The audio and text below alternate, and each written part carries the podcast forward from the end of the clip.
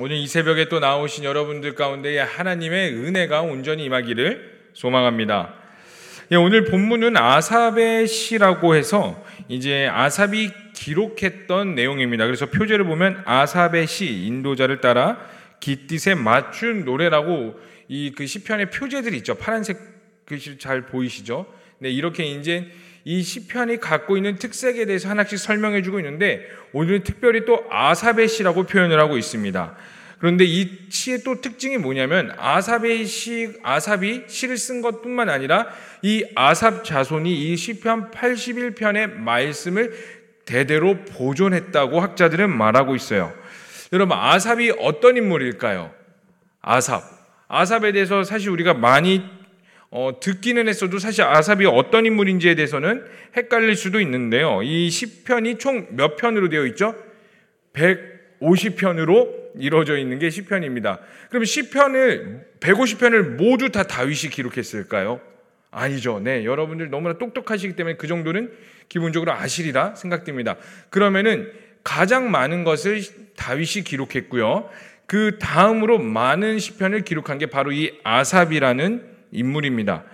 여러분 그렇다는 것은요 아삽이 매우 탁월한 시인이며 또 이 시편은 노래로 함께 불려졌기 때문에 음악에 깊은 조예가 있었다는 것을 볼 수 있어요. 그리고 우리 성경을 보면은 이 아삽이 역대 상하에 대해서 뭐라고 표현하냐면은 이제 다윗과 이 솔로몬 시대에서 성전 찬양단의 책임자로 활동했었고 또 그 아삽을 뭐라고 표현하면 선견자라고도 표현합니다. 그만큼 아삽은요 시에도 조예가 깊었고 음악에도 깊은 그것도 있었으며 탁월한 영성가였다는 것을 우리가 알 수가 있어요. 또 아삽 이후에도 이 아삽 자손들이 이제 찬송하는 자들이 되었고 바벨론 포로에서도 돌아와서 여호와의 전 지대를 놓을 때도 찬송을 도맡아 할 정도로 이 아삽이라는 사람의 이 가문 자체가 하나님을 온전히 찬양하는 가문으로 하나님께서 사용하시는 가문이었다라는 것을 우리가 알 수가 있겠습니다. 그런 아삽이 오늘 본문 말씀을 시편으로 기록했어요. 그래서 오늘 본문인 시편 81편을 언약에 따라 하나님을 찬양할 것을 촉구하는 찬양시 혹은 예배시로도 분류가 되는데요. 여기서 이 특징이 끝나는 게 아니라 또 한 가지 더 깊은 특징이 있습니다. 이제 이스라엘 이 유대인들에게는 이 3대 절기가 있는데 뭐가 있냐면은 유대 6월절, 77절, 장막절, 이 초막절이라고 부르는 장막절이 있죠. 근데 이 가장 중요한 3대 절기 중에 이 장막절에 이 시편 81편을 이스라엘 사람들이 대대로 낭독했다고 합니다. 그렇기 때문에 굉장히 중요하며 여러분 마치 우리가 그 명절 때 이제 곧 있으면은 다음 달이면 이제 추석을 맞이하게 되는데 이 가정 예배 드릴 때 항상 빼먹지 않고 부르는 찬송가가 있어요. 제가 어렸을 때 항상 이제 명절 때마다 가정 예배를 드릴 때 그렇죠. 지금도 막 들린 것 같아요. 사철의 봄바람 불어 있고. 그렇죠. 이, 이 찬양만큼은 항상 명절이 되면은 어쨌든 설날이든 추석이든 꼭 한 번 1년에 한 번씩은 부르게 되어 있는 찬양인 것 같습니다. 그것처럼 이 81편은 그만큼 이스라엘 사람들에게 이 장막절 그들 모여서 함께 예배하며 하나님을 기억하면서 나아갈 때 불렀던 내용이 바로 이 81편입니다. 그만큼 어, 굉장히 중요하며 또 우리에게도 주시는 말씀이 하나님께서 오늘 이 말씀을 통해서 여러분들에게 하시는 말씀이 있을 줄로 믿습니다. 예, 오늘 본문을 읽어보셔서 알겠지만 약간 이 느낌이 이스라엘 백성들이 출애굽을 하고 또 동시에 광야 생활을 할 때 하나님께서 이스라엘 백성들에게 하신 말씀을 떠오르는 것 같은 느낌을 듭니다. 그래서 오늘 이 말씀의 기본 베이스가 무엇이 되냐면요. 따라해 볼까요? 언약. 이 언약이 기본 베이스가 깔려 있는 상태에서 불려지게 되는데 왜 언약인지 한번 우리 다 함께 창세기 15장 12절에서 14절까지의 말씀 다 함께 읽어보도록 하겠습니다. 시작. 해질 때에 아브람에게 깊은 잠이 임하고 큰 흑암과 두려움이 그에게 임하였더니 여호와께서 아브람에게 이르시되 너는 반드시 알라 내 자손이 이방에서 객이 되어 그들을 섬기겠고 그들은 400년 동안 내 자손을 괴롭히리니 그들이 섬기는 나라를 내가 징벌할지며 그 후에 내 자손이 큰 재물을 이끌고 나오리라.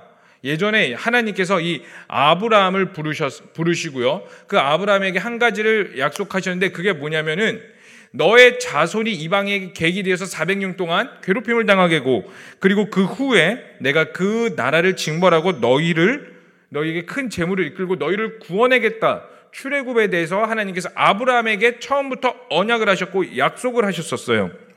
그리고 그 약속대로 하나님께서는 모든 것들을 이루셨습니다. 그 이루신 것들에 대해서 찬양하며 예배하는 내용이 바로 오늘 본문 말씀이라는 거예요. 그러므로 여러분 예배는요 단순히 의식이 아니에요. 우리는 때로는 예배에 대해서 너무 관념적으로 생각할 때도 있고요. 어쩌면 그냥 한 번 예배를 지키는 것만으로도 다 했다라고 생각할 수 있습니다. 네, 물론 이 예배를 지키는 것도 굉장히 중요하고 때로는 아무런 감동과 내 안에 감정, 뭐, 감동이 없어도 그냥 이 자리에 나와서 하나님 앞에 충분히 엎드리는 것도 굉장히 중요하지만 여러분 예배는요 단순히 의식을 뛰어넘어 그냥 앉아 있는 것으로 끝나는 것이 아니라 우리에게 행하신 그 하나님의 위대하신 일들을 기억하며 하나님께 엎드리는 것이 기본이라는 거예요. 예배는 하나님을 기억하셔야 돼요. 그리고 그것들이 그 자리 예배 주일날 나와서 교회를 떠났을 때도 그 여러분들의 모든 삶 가운데 모든 영역 가운데에 숨을 쉬고 마시고 먹고 자고 또 관계를 맺고 사람들과 함께 교제를 하며 또 일하는 모든 순간순간들 과정마다 여러분 가운데 하나님이 기억되시고 여러분들에게 행하셨던 그 하나님이 자연스럽게 찬양이 나오셔야 돼요. 그게 바로 예배라는 것입니다. 결국 예수님이 드러나셔야 된다는 거예요. 그러므로 여러분들의 모든 영역에서 예수님이 드러나시는 삶이 되시기를 간절히 소망해 봅니다. 네, 다시 본문으로 넘어가서 오늘 시편 81편을 크게 두 가지 분류로 나눠 볼 수가 있어요. 이제 상반부, 하반부로 나눌 수 있는데 이 전반부는 1절부터 5절 이 중간을 딱 잘라서 중간까지 될 수 있습니다. 5절을 중간으로 잘라서요. 1절부터 중 5절의 상반부를 이제 전반기라고 부르고 후반부를 5절의 후반 부분부터 16절 마지막 절까지 이룰 수가 있는데 이 전반부는 출애굽 사건을 언약하고 이루시는 하나님을 찬양하면서 2절에 소고를 치고 비파 수금과 비파라는 악기를 사용하며 또 3절에는 초아와 부름과 우리의 명절에 나팔을 불며 하나님을 향하여 기쁘게 노래하며 즐거이 소리치라고 촉구해요. 마치 이런 느낌이 듭니다. 우리가 할 수 있는 모든 악기를 다 동원하고 우리가 할 수 있는 최고의 소리와 최고의 환호성과 모든 최대한 것들을 다 움직일 수 있는 것들을 움직여서 웅장하게 예배를 드리는 듯한 모습을 보여주고 있습니다. 여러분, 예배는요, 우리는 어쩔 때는 예배를 드릴 때에 그냥 감정을 터치해서는 안 된다라고 해서 최대한 감정을 터치하지 않고 잔잔하게 예배를 드리는 것들을 주장하는 사람들도 있습니다. 의미도 어떤 의미인지는 알겠는데요. 사실 이 시편과 이 역대기를 봤을 때에 다윗이 하나님을 찬양했던 모습은 절대로 소극적이지 않았어요.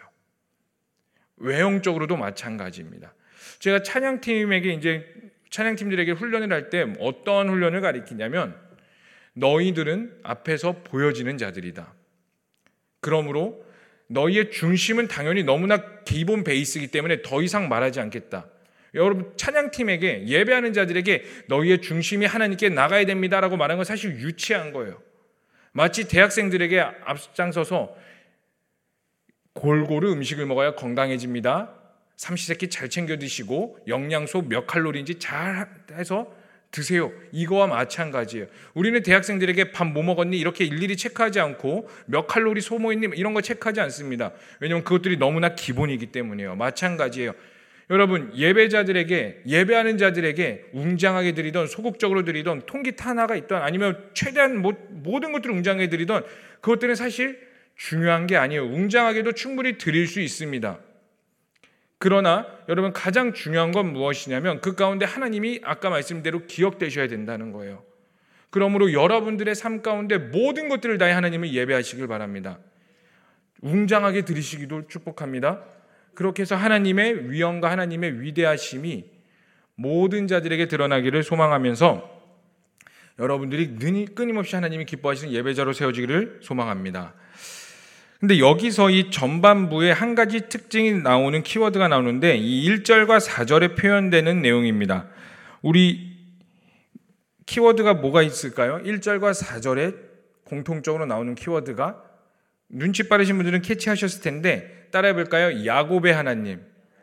이 야곱의 하나님이라는 표현을 쓰고 있습니다. 그런데 이 사실 이 야곱의 하나님은요. 시편뿐만 아니라 뭐 선지서, 신약 성경 등등 다양한 곳에서 이 야곱의 하나님이라는 것을 나타내고 있는데 이 야곱의 하나님이라는 뜻은 어떠한 의미를 갖고 있냐면 언약 성취라는 뜻을 가지고 있습니다. 따라해 봅시다. 언약의 성취. 하나님께서 이스라엘 가운데 언약의 성취를 하시고 그것들을 나타내시고 하나님의 정체성을 드러내셨을 때에 이 야곱의 하나님이라는 표현을 쓰고 있습니다. 이것을 온전히 이해하기 위해서 다시 한 번 더 우리 창세기에 있는 아브라함까지 거슬러 올라가야 되는데 하나님께서 아브라함을 부르셨어요. 그리고 말씀한 것이 있는데 창세기 22장 18절의 말씀을 우리 한번 다 함께 읽어보도록 하겠습니다. 창세기 22장 18절의 말씀 우리 어, 네, 한 목소리로 제가 넘겨드리지 않았나 보네요. 20, 네, 나와 있네요. 22장 18절의 말씀입니다. 한 목소리로 읽겠습니다. 시작. 또 내 씨로 말미암아 천하 만민이 복을 받으리니 이는 내가 나의 말을 준행하였음이니라 하셨다 하니라. 여기서 뭐라고 말해요? 또 내 씨를 말미암아 씨, 내 씨로 말미암아 천하 만민이 복을 받으리니 이렇게 말을 하고 있습니다. 여기서 하나님께서 아브라함을 부르실 때 큰 민족을 내게 큰 민족을 이루고 내게 복을 주어 내 이름을 창대하게 하리니 너는 복이 될 것이라고 복의 근원이 될 것이라고 하시면서 아브라함을 창세기 12장에서 처음으로 부르셨어요. 그리고 내 씨로 말미암아 만민이 복을 받을 것이라고 오늘 다시 한 번 더 22장을 통해서 말씀하셨는데 창세기에서 말하는 이 씨는 결과적으로 시간이 흘러 흘러 무엇으로 나타나냐면 바로 예수 그리스도로 나타내고 있어요. 하나님께서 이 아브라함 아브라함에게 하셨던 그 언약이 아브라함에게서 끝나는 것이 아니라 그게 이삭에게 흘러갑니다. 그리고 이삭을 지나서 이 야곱에게 흘러가서 야곱 때에 비로소 무엇이 이루어졌죠? 열두 아들을 통하여 열두 지파를 이루게 하셨어요. 그리고 그 열두 지파를 통하여서 이스라엘의 근간을 만드셨고요. 그 약복 강가에서 야곱과 하나님이 씨름하여서 야곱이 이겨서 하나님이 아브라함에게 뭐라고 부르셨어요? 이제 너는 야곱이 아니라 이스라엘이다라고 말씀을 하셨고 그 이스라엘을 통하여 하나님의 나라와 하나님의 뜻과 그 구원과 하나님의 그 역사를 만들어 가셨습니다. 그게 아브라함부터 시작해서 야곱 때에 열두 지파를 이루셨고 그 야곱의 아들 요셉을 통하여서 아브라함에게 아까 봤던 그 너가 이방의 객이 될 것이라는 그 언약을 이루기 시작하셨어요. 그래서 이스라엘 백성들이 애굽에 들어간 거는 단순히 우연이 아니라는 거예요. 애굽에 들어가서 하나님의 말씀대로 그들이 번성하게 되었고 그들이 충만했을 때에 하나님의 때에 그 400년이 지나서 하나님께서 이제 그 언약을 다시 이루시기 위해서 모세를 부르셨고 그 모세를 통하여 출애굽시키셨고 또 그 모세와 함께 광야 생활을 지난 다음에 여호수와 함께 드디어 가나안 땅에 들어갔어요. 이 모든 역사를 이루시는 하나님. 근데 그 가운데에 야곱을 통하여 그 열두 지파를 이루셨고 하나님의 언약을 행하셨기 때문에 야곱의 하나님이라는 표현을 쓰고 있는 것입니다. 그러므로 사랑하는 성도님들, 하나님은 그 언약의 하나님입니다. 그래서 약속하시고 그것들을 이루시고 다 행하시는 분이세요. 근데 그 이스라엘이 단순히 그렇게 끝나는 것이 아니라 그들이 하나님으로부터 멀어졌어요. 그래갖고 오늘 본문 말씀에 이렇게 말하고 있죠. 10절부터 우리 12절까지의 말씀 다 함께 읽어보도록 하겠습니다. 시작. 나는 너를 애굽 땅에서 인도하여 낸 여호와 내 하나님이니 내 입을 크게 열라 내가 채우리라 하였으나 내 백성이 내 소리를 듣지 아니하며 이스라엘이 나를 원하지 아니하였도다. 그러므로 내가 그의 마음을 완악한 대로 내버려 두어 그의 임의대로 행하게 하였도다. 이스라엘 백성들이 뭐래요? 하나님께서 너의 입을 크게 열라. 이건 단순히 하나님 배고파요. 밥 주세요. 이게 아니라 하나님을 더욱더 갈망하며 하나님께 나아가며 하나님께 모든 시선을 두며 하나님과 교제하도록 이스라엘 백성들을 부르셨는데 이스라엘 백성들이 그것을 원하지 않았다라고 말을 해요. 그래서 하나님이 내가 그들에게 완악하게 그대로 내버려 두었고 또 임의대로 행하게 뒀더라. 마치 사사시대로 들어가는 것 같습니다. 사사시대의 처음과 끝을 뭐라고 어떻게 표현해요? 성경은요. 왕이 없으므로 그들의 소견대로 행하였더라. 이스라엘 백성들의 왕은 누구예요? 하나님입니다. 근데 그들에게 왕이 없었다는 건 뭐냐면 그들이 하나님을 마음으로부터 버렸다는 거예요. 그들에게 제사는 여전히 있었을 겁니다. 그리고 야외 하나님을 여전히 불렀을 겁니다. 그러나 그들에게 중심은 하나님이 아니었다는 거예요. 그리고 사사를 보내셨죠. 그래서 사사를 치셨어요. 사사를 통하여서 다시 구원시키셨고요. 그 사사 시대가 끝나면 또 그들은 타락하기 시작했고 하나님을 버리기 시작했고 하나님께서 또 징벌하고 그들은 또 회개했을 때에 하나님께서 또 사사를 부르시는 그러한 사이클을 살아갔다가 이제 사무엘상 들어갈 때에 이스라엘 백성들이 무엇을 요구해요? 왕을 요구해요. 마치 그들의 그들의 시야는 뭐였냐면은 아 우리가 왜 그렇게 괴롭힘을 당하며 살아야 되지? 우리가 저러 나라와 차별점이 무엇인가? 아 우리는 하나님을 섬겨야 되는데 하나님으로부터 멀어졌구나가 아니었어요. 눈에 보이는 대로 갔다는 거예요. 아 우리는 이방 나라들처럼 왕이 없구나. 우리도 왕을 구해야겠구나. 사무엘에게 가서 우리도 왕을 달라고. 그때 사무엘이 가장 슬퍼하면서 아니 너희들의 왕은 하나님인데 왜 하나님이 아닌 세상 사람들처럼 똑같은 왕을 구하는 건가? 그러면서 슬퍼하죠. 그때 하나님이 사무엘에게 뭐라고 말씀하세요? 그들이 너를 버린 게 아니라 그들이 나를 버린 거다. 그리고 왕을 세워라. 끊임없이 타락과 또 타락과 타락 가운데. 그래서 결국에 이스라엘이 어떻게 돼요? 멸망하게 되죠. 그리고 이스라엘 백성, 이 유대인들은 뿔뿔이 흩어지게 됩니다. 하나님의 언약이 사라진 것 같아요.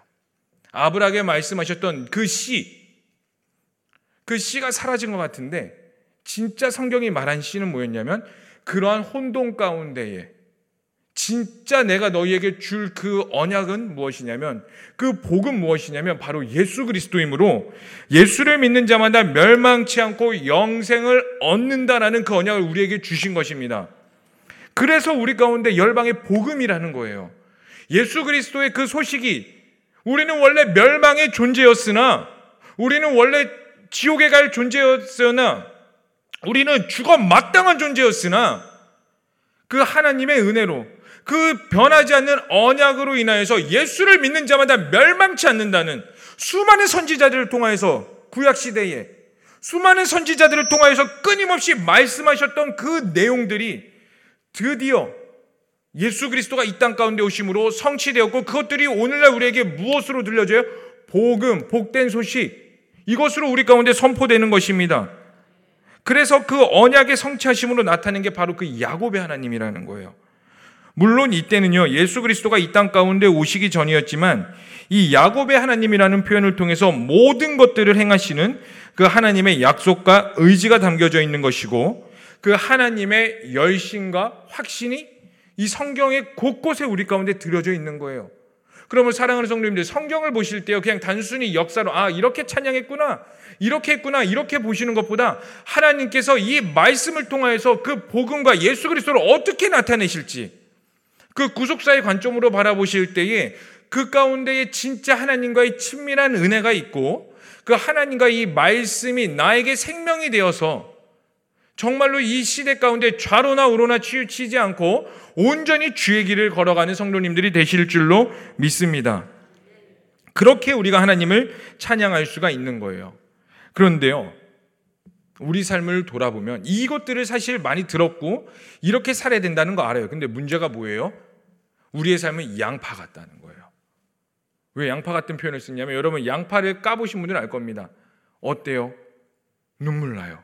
근데 양파의 특징이 뭐예요? 까도 까도 깔 게 많다는 겁니다.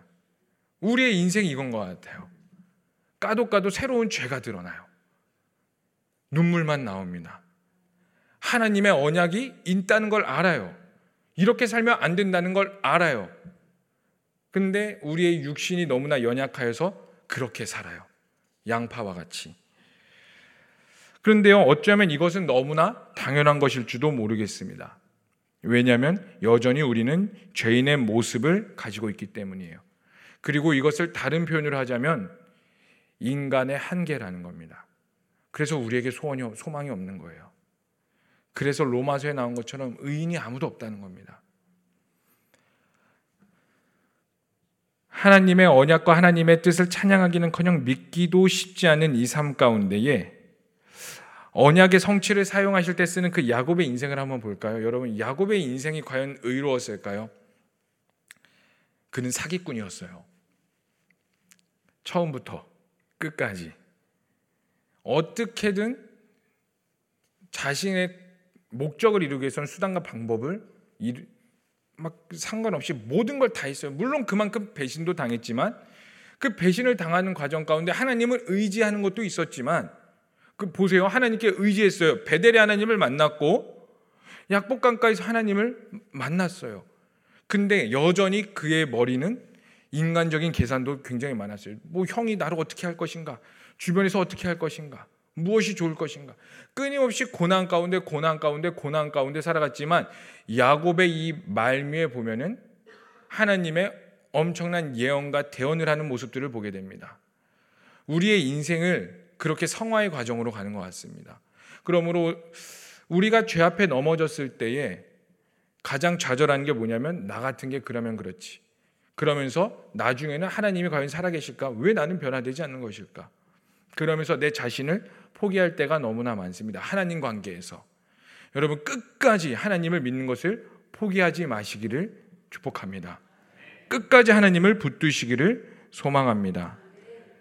그 하나님 앞에 엎드리며 나아갈 때에 하나님께서 우리의 삶을 이끌어 가시는 것들을 보게 됩니다.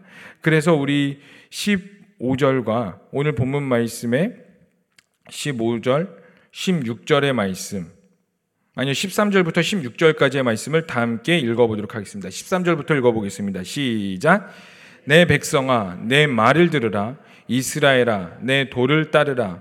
그리하면 내가 속히 그들의 원수를 누르고 내 손을 돌려 그들의 대적을 치리니 여호와를 미워하는 자는 그에게 복종하는 채할지라도 그들의 시대는 영원히 계속되리라.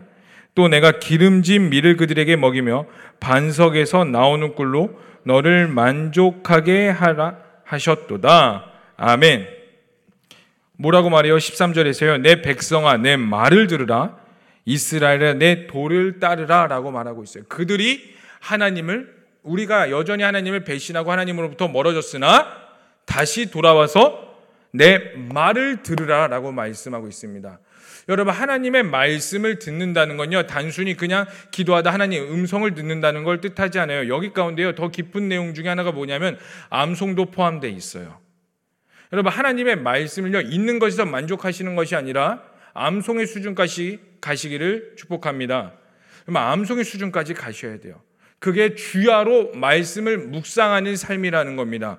더 그리고 이스라엘아 내 도를 따르라. 하나님의 길로 행하시기를 소망합니다. 그럴 때 내가 속히 그들의 원수를 누르고 내 손을 돌려 그들의 대적을 친다고 말씀하고 있어요.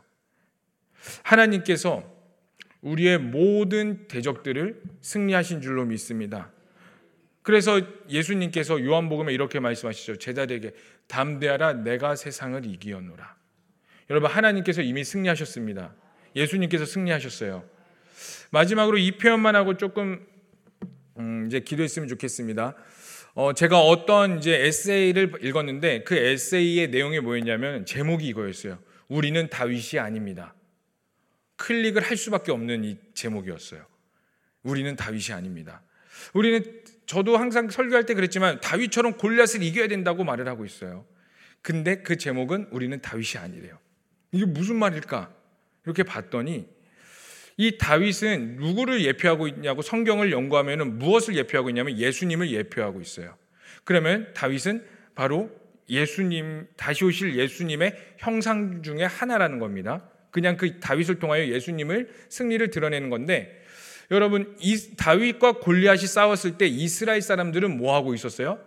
두려워서 벌벌 떨고 있었어요. 그런데 다윗이 물맷돌로 골리앗을 이겼을 때에 가장 기뻐했던 사람들 중에 하나가 바로 이스라엘 군인들이었다는 겁니다. 마찬가지인 것 같습니다. 여러분, 다윗이 예수님을 예표한다면 우리는 이스라엘 백성, 이스라엘 군대와 같아요. 우리가 싸워야 되는 건 아는데 저 세상 권리와 저 악한 영이 두려워서 벌벌 떨고 있을 때가 우리의 모습인 것 같아요. 그런데 언제 승리를 우리가 만끽했을까요? 우리가 싸워서 이겼을 때 승리를 만끽했어요? 아니요. 다윗이 그냥 이겼을 때에 우리는 싸우진 않았지만 그 자리에 있으므로 아니 우리의 정체성이 이스라엘 군인이라는 것만으로 승리를 만끽했단 말이에요. 마찬가지인 것 같습니다. 우리는 우리의 힘으로 골리앗을 이길 수 없어요. 여러분 그 사람의 표현으로 우리는 다윗이 될 수 없습니다. 우리는 이스라엘 백성이에요. 그러나 우리도 승리를 만끽할 수 있어요. 우리의 정체성이 무엇인지를 알 수 있을 때에. 우리의 정체성은 하나님의 자녀입니다. 예수님은 이미 죽으시고 그 부활하심으로 죽음을 이기셨을 것처럼 우리가 그 예수님 편에 서 있을 때에 그 하나님의 말씀을 듣고 그의 도를 따라갈 때에 우리가 싸우지 않아도 이미 예수님께서 승리하셨기에 우리는 그 승리의 길을 걸어갈 줄로 믿습니다. 물론 그 길을 걸어가는 게 힘들기도 해요. 어렵기도 해요. 장, 낭망하기도 합니다. 그래서 좁은 길이라고 말해요. 심지어 자기를 버리고 자기 십자가를 지고 나를 따르라라고 말을 해요. 버리는 거 쉽지 않습니다. 요즘 여러분 예수님이 그 십자의 길을 어떻게 걸어가셨어요? 웃으면서 기뻐하며 찬양하며 걸어가셨어요? 아니요. 질질 끌고 가셨어요. 넘어지기도 하시면서 피를 철철 흘리며 가셨어요. 그러나 그 흘리는 그 피의 길이 승리의 길이 되었던 것처럼 우리도 버텨야 될 시기가 있습니다. 피를 흘려야 될 때가 있어요. 울어야 될 때가 있고요. 통곡해야 될 때가 있습니다. 아플 때가 있어요. 그러나 그 끝에는 무엇이냐면 바로 승리가 있기에 오늘도 우리가 살아갈 수 있는 줄로 믿습니다. 그렇기에 오늘 하루 힘들지만 버겁지만 양파 같은 삶이지만 기도할 수 있는 줄로 믿습니다. 그래서 이 시간 우리가 함께 좀 기도하며 나아갔으면 좋겠습니다. 하나님, 여전히 우리는 이스라엘 백성들처럼 두려워하기도 하고 떨기도 하며 하나님으로부터 멀어지고 하나님으로부터 그 하나님의 깊은 갈망을 원하지 않을 때가 너무나 많음을 봅니다. 다시 한 번 더 회개하며 나아가오니 하나님, 하나님의 말을 들을 수 있게 하여 주시옵소서. 하나님의 길을 걸어갈 수 있는 자가 되게 하여 주시옵소서. 그럴 때에 이 말씀처럼 내가 기름진 말을 너희에게 먹이며 반석에서 나오는 꿀로 너를 만족하게 하리라. 그 하나님이 나의 만족이 되는 삶이 되게 하여 주시옵소서라고 오늘 새벽부터 울부짖으니 성령께서 기름 부어 주시옵소서라고 우리 다 함께 주여 한번 부르시면서 간절히 기도하겠습니다. 주여 하나님 이 시간 우리가 주님께 간절히 기도하며 나아갑니다. 하나님, 하나님, 우리가 주님께 엎드리며 나아갑니다. 성령님 기름 부으시옵소서. 성령님 함께하여 주시옵소서. 우리는 이스라엘 백성들과 같아서 하나님의 말씀으로부터 멀어질 때가 너무나 많고 하나님께서 내 입을 크게 열라 내가 채우리라고 말씀하셨으나 하나님의 소리를 듣지 아니하며 하나님을 원하지 않을 때가 너무나 많습니다. 그러나 오늘 본문 말씀을 통하여 다시 한 번 더 주님 앞에 나아갑니다. 하나님 우리의 모든 죄를 회개하며 나아가오니 다시 한 번 더 우리에게 회복의 영을 부어 주시고 하나님의 말씀을 들으며 예수 그리스도의 도를 걸어가게 하여 주시옵소서. 그래야 해서 날마다 주님과 동행하며 나아갈 때에 내 모든 삶들이 천국 소망이 되게 하시고 하나님의 영광이 되게 하시고 온전히 주님 앞에 나아가는 예배자의 삶이 되게 하시옵소서. 하나님이 기억되는 삶이 되게 하여 주시옵소서. 하나님을 아는 삶이 되게 하여 주시고 나의 모든 순간순간마다 하나님과 동행하며 살아가게 하여 주시옵소서. 주의 친밀함과 주의 뜻하심이 그 하나님의 언약이 성취되었던 것처럼 내 삶 가운데 하나님의 언약이 끝까지 성취되며 그 사라지지 아니하며 그 하나님 앞에 일대로 설 때까지 하나님 앞에 나아갈 때까지 그 언약을 신실하게 믿으며 나아가는 우리의 삶이 되게 하여 주시옵소서. 주님 찬양합니다. 그 야곱의 하나님이 되셨을 때에 나의 하나님이 되시고 그 이스라엘의 하나님이 우리 하나님이 되어 주시옵소서. 감사합니다. 주님만 찬양합니다. 살아계시고 역사하신 하나님의 이름을 찬양합니다. 하나님 그 야곱의 하나님으로 언약을 성취하신 것처럼 그 야곱의 하나님이 나의 하나님이 되어 주시옵소서.